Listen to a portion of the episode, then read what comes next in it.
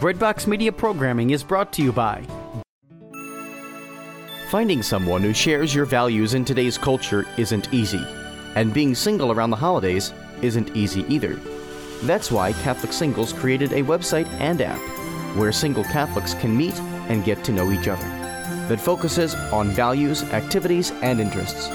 For over two decades, Catholic Singles has been fostering deep relationships because your faith matters. Start today at CatholicSingles.com. Ignatius Press is That's pleased to announce the first national book club created for Catholic schools. Ignatius Book Club for Catholic Schools was launched to support Catholic schools' dedication to forming the whole child, mind, body, and spirit.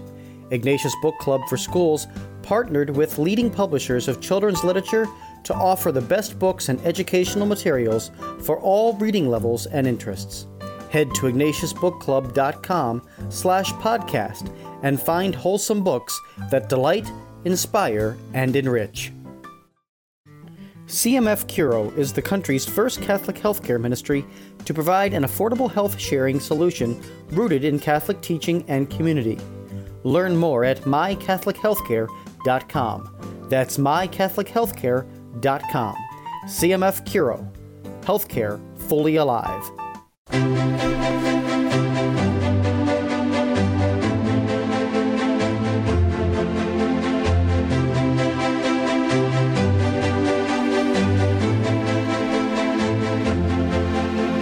Welcome to Hilaire Belloc's Characters of the Reformation. I'm Father Dwight Longenecker. In this chapter, we consider St. Thomas More.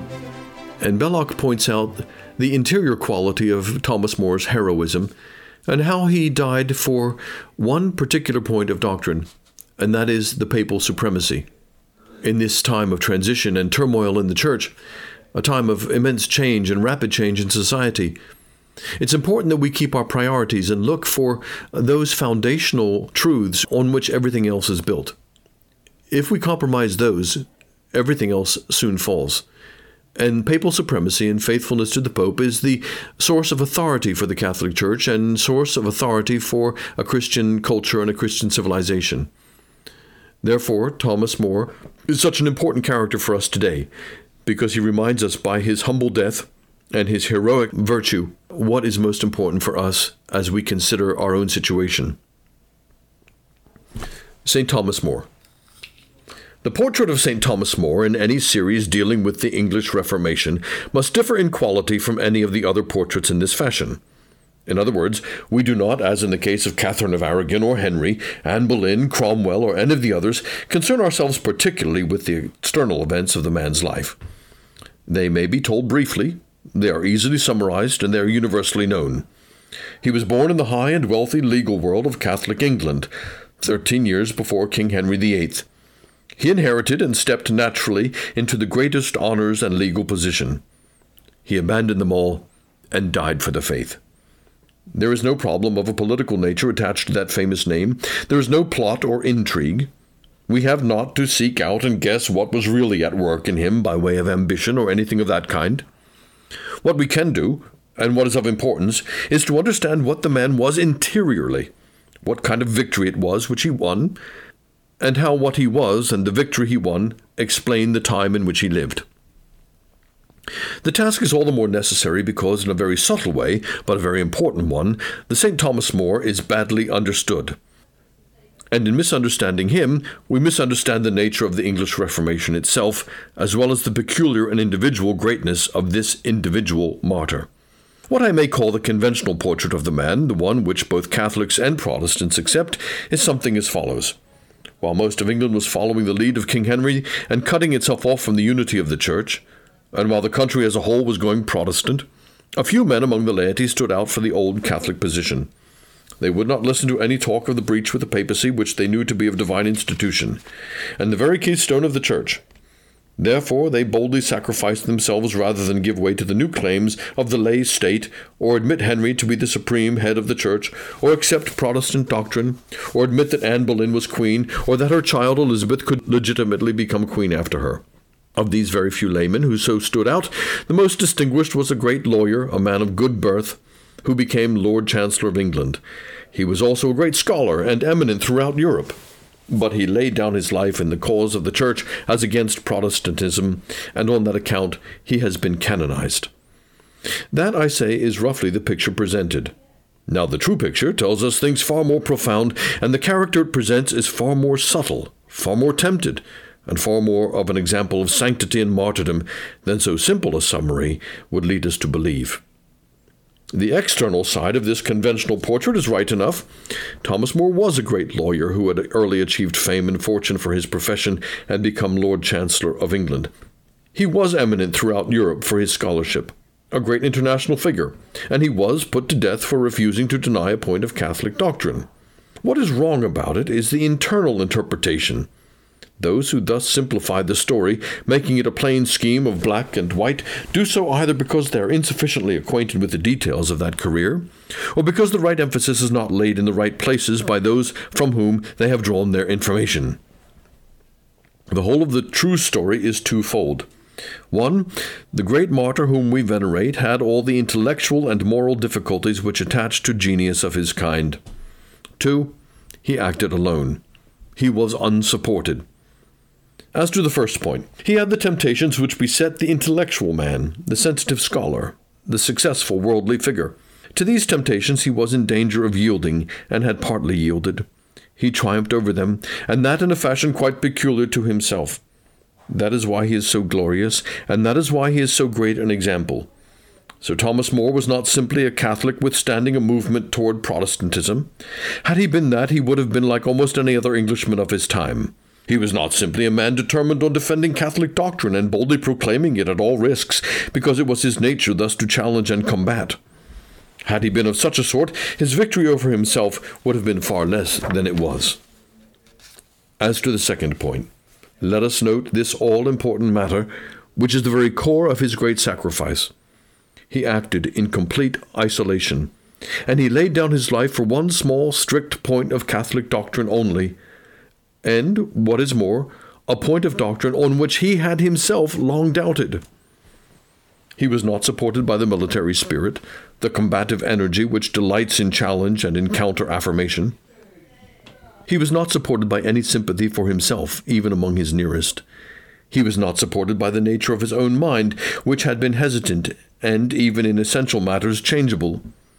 He gave himself up as a victim in spite of all those things, which would have made 999 men out of a thousand deceive themselves that they might be doing right in yielding. This is the heroic and almost unique quality in More. To begin with, let it clearly be understood that St. Thomas More was a reformer. The whole of Europe was in turmoil between the old scholastic culture and the new passion for pagan antiquity, which was making Greek scholarship so powerful an instrument of criticism against ancient ideas and habits in religion. The whole of Christendom was moved also by a spirit which caused the younger men, especially, and more especially the more intelligent and emotional of the younger men, to denounce the corruptions of the time, the errors of legend, the exaggeration of certain practices, and the doubtfulness and demonstrable falsity of many shrines, relics, and superstitious miracles. Sir Thomas More was just of the kind who would, according to the mere order of nature, have drifted from step to step, beginning with indignation against abuses and ending with the full heretical position into which nearly all such men later fell. He was indignant against the social order of his time, as well as against the abuses of the Church.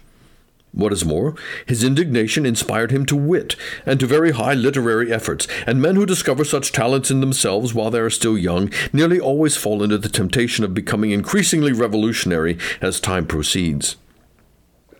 Sir Thomas More should, therefore, according to the order of nature, have become ultimately a violent opponent not only of the social order, but of that divine unity in the Church for which he eventually laid down his life. All his character seemed to point that way. Again, he began as a man of profound worldly ambition. He fully recognized his own talents and he gloried in them. They had led him to the highest political position in the state. Such a temper should naturally have made him, in the long run, acquiesce in all official action in order to further his ambition. Again, he was a man full of humor and also full of domestic affection. He keenly felt how ridiculous a man looks in any isolated position, how absurd it is to be a crank and he felt still more keenly misunderstandings with any of his own household. Such a man should naturally shrink more than would another from any action, let alone the acceptation of death itself, in which he would suffer the public accusation of eccentricity and perverseness, and the reproaches even of his own wife. Lastly, there is this point about the isolation of this martyr. He could foresee no fruit following upon his great example.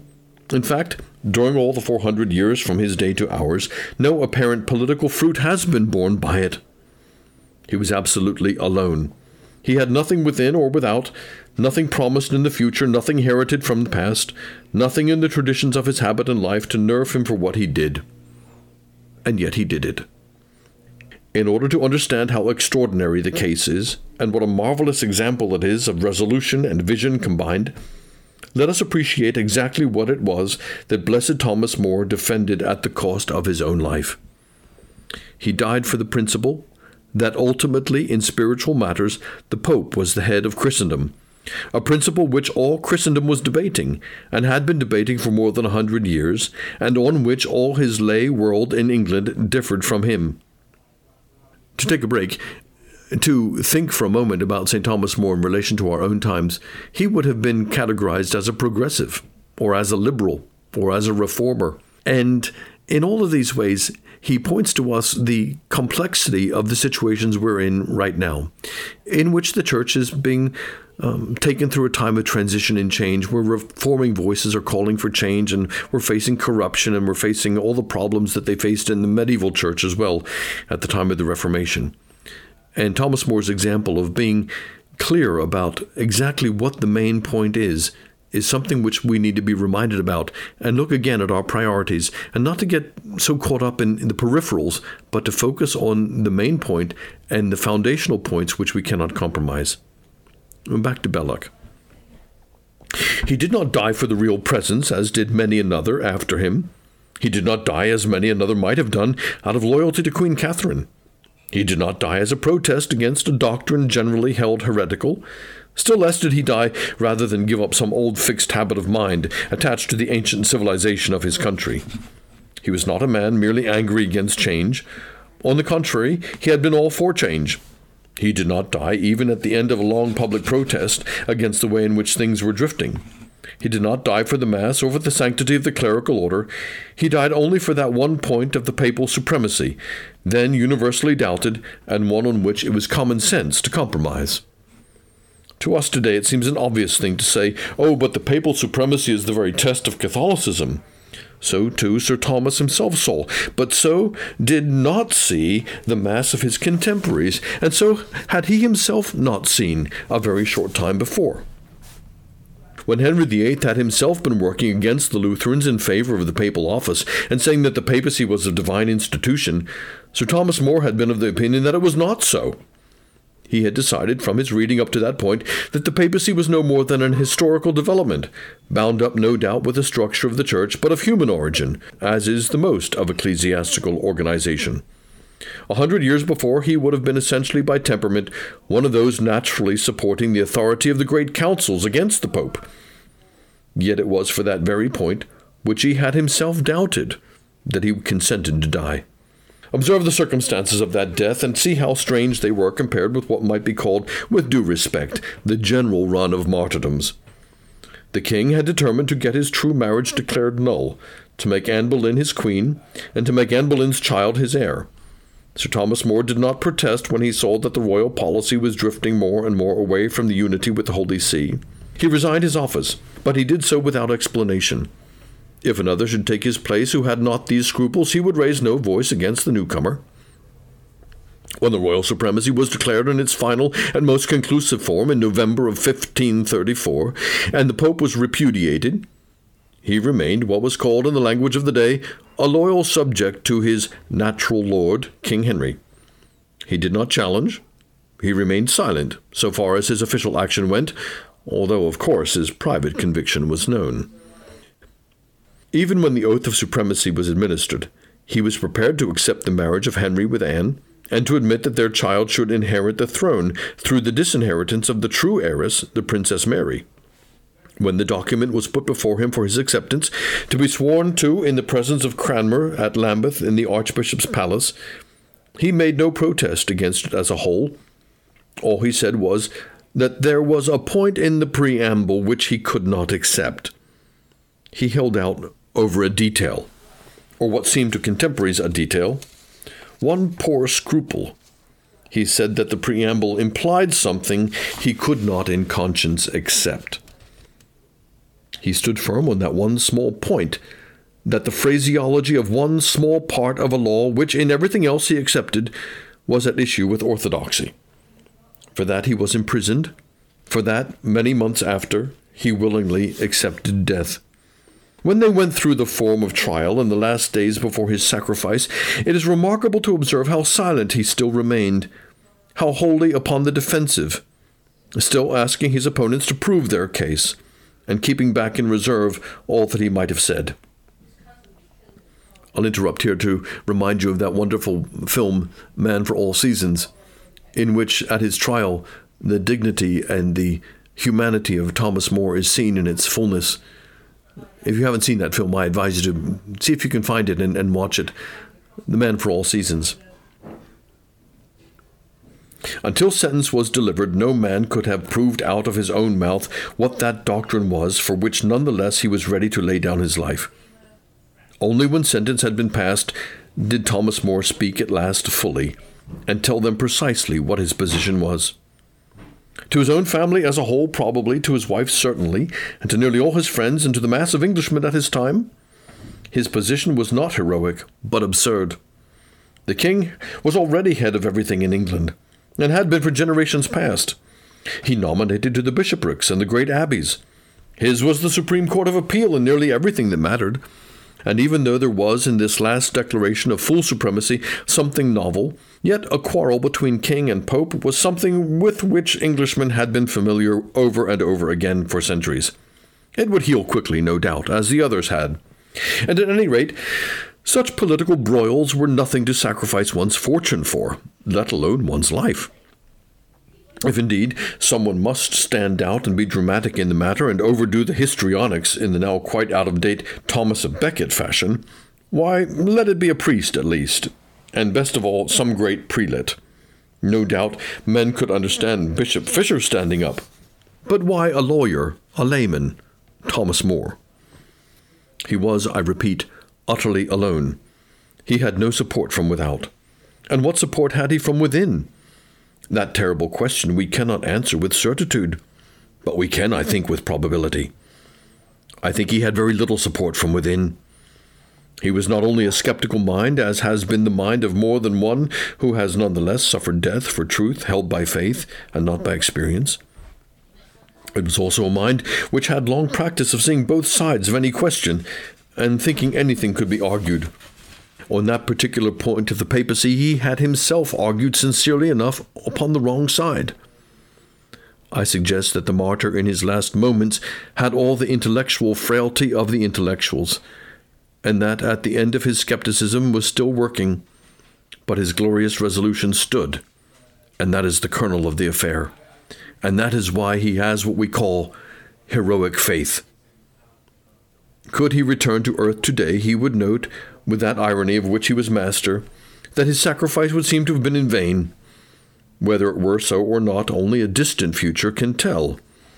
But this much is certain that of all those, and they were many, who bore witness in the five generations it took to root out their age long religion from among the English, his would seem to have been the most complete passion, for he had nothing whatever to uphold him except his resolve and his faith. Thank you for listening to Characters of the Reformation. I hope you've enjoyed the series so far and that you'll continue to listen. If you've enjoyed it, share it with others.